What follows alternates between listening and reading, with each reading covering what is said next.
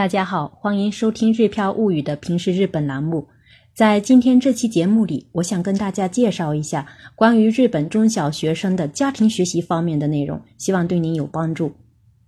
在我们很多家长看来，给学龄期孩子准备一个带书桌的独立房间是理所当然的事。你看，高低适当的书桌有利于孩子保持良好的学习姿势。在自己房间内也不会受到其他家人的活动影响，可以安安静静的学习。可以说，在小 Q 上学前为止，我也是这么想的。中国家里小 Q 房里还特地准备了能够同时供两人学习的书桌。但是，从一年级到初一年结束，小 Q 的作业基本上都是在家里餐桌上完成的，房间里的书桌仅仅成为收纳学习用品的地方。虽然现在我们也可以准备专门的房间供孩子们学习，但是我们还是沿袭一贯的做法。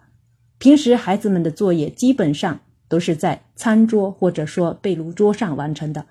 大多数时候，我们全家各自占据被炉桌的一角，工作的工作，学习的学习。听到这里，估计大家已经开始有满肚子疑问了，比如，那不是会影响孩子学习吗？再比如，那仅仅只是个例吧。不着急，我们先来看日本的一份调查研究报告，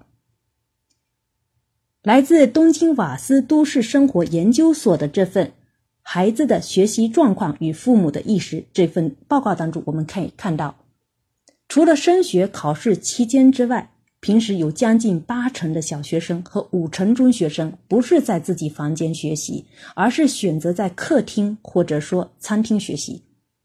具体的图表呢，在个人微信公众号“日飘物语”今天推送的文章里，感兴趣的朋友可以看一看。为什么大多数日本中学啊学生在客厅学习呢？在这份调查报告当中也显示，有近六到八成的中小学生觉得呀，客厅最舒服，因为家人们都在客厅里，也可以跟家人说话。那么，在客厅学习有哪些好处呢？专家们是怎么说的呢？日本东北大学嘉陵医学研究所的教授是这么说的：“他说，如果是在一楼客厅、餐厅一家团圆吃饭，或者说看完电视后到二楼自己房间学习的话，去学习的跨度突然间就会提高。如果是寒冷的冬天的话，更是如此。但是客厅学习的话，饭吃完，移动几步就能马上学习，去除了学习和其他事情之间的分界线，让学习成为生活一部分的话，不想学习的念头就会消失。也就是说，在客厅学习可以让吃饭和学习自然衔接，避免孩子一个人进房间学习而产生心理落差。其实这一点呢，我们作为大人也非常容易理解。我举个例子。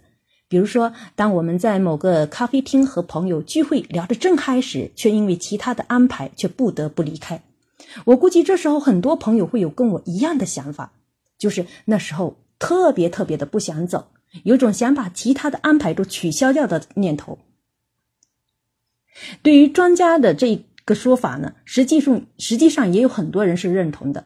比如奈良就有一个超级妈妈叫佐藤亮子。她自己亲自培养三男一女，相继考入东大理三。他就在自己家里客厅两侧安放了四张书桌。他认为这样可以消除进餐和学习之间在空间和心理上的距离，也就是说，让进餐和学习之间无缝对接。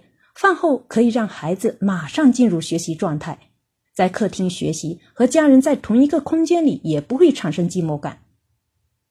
从我个人来说呢？让孩子在客厅学习的好处，不仅仅在于让孩子一放学回到家就能马上做作业，更重要的是呢，可以增加亲子之间的互动，及时了解孩子在学校的所见所闻，孩子在干什么，我们也一目了然。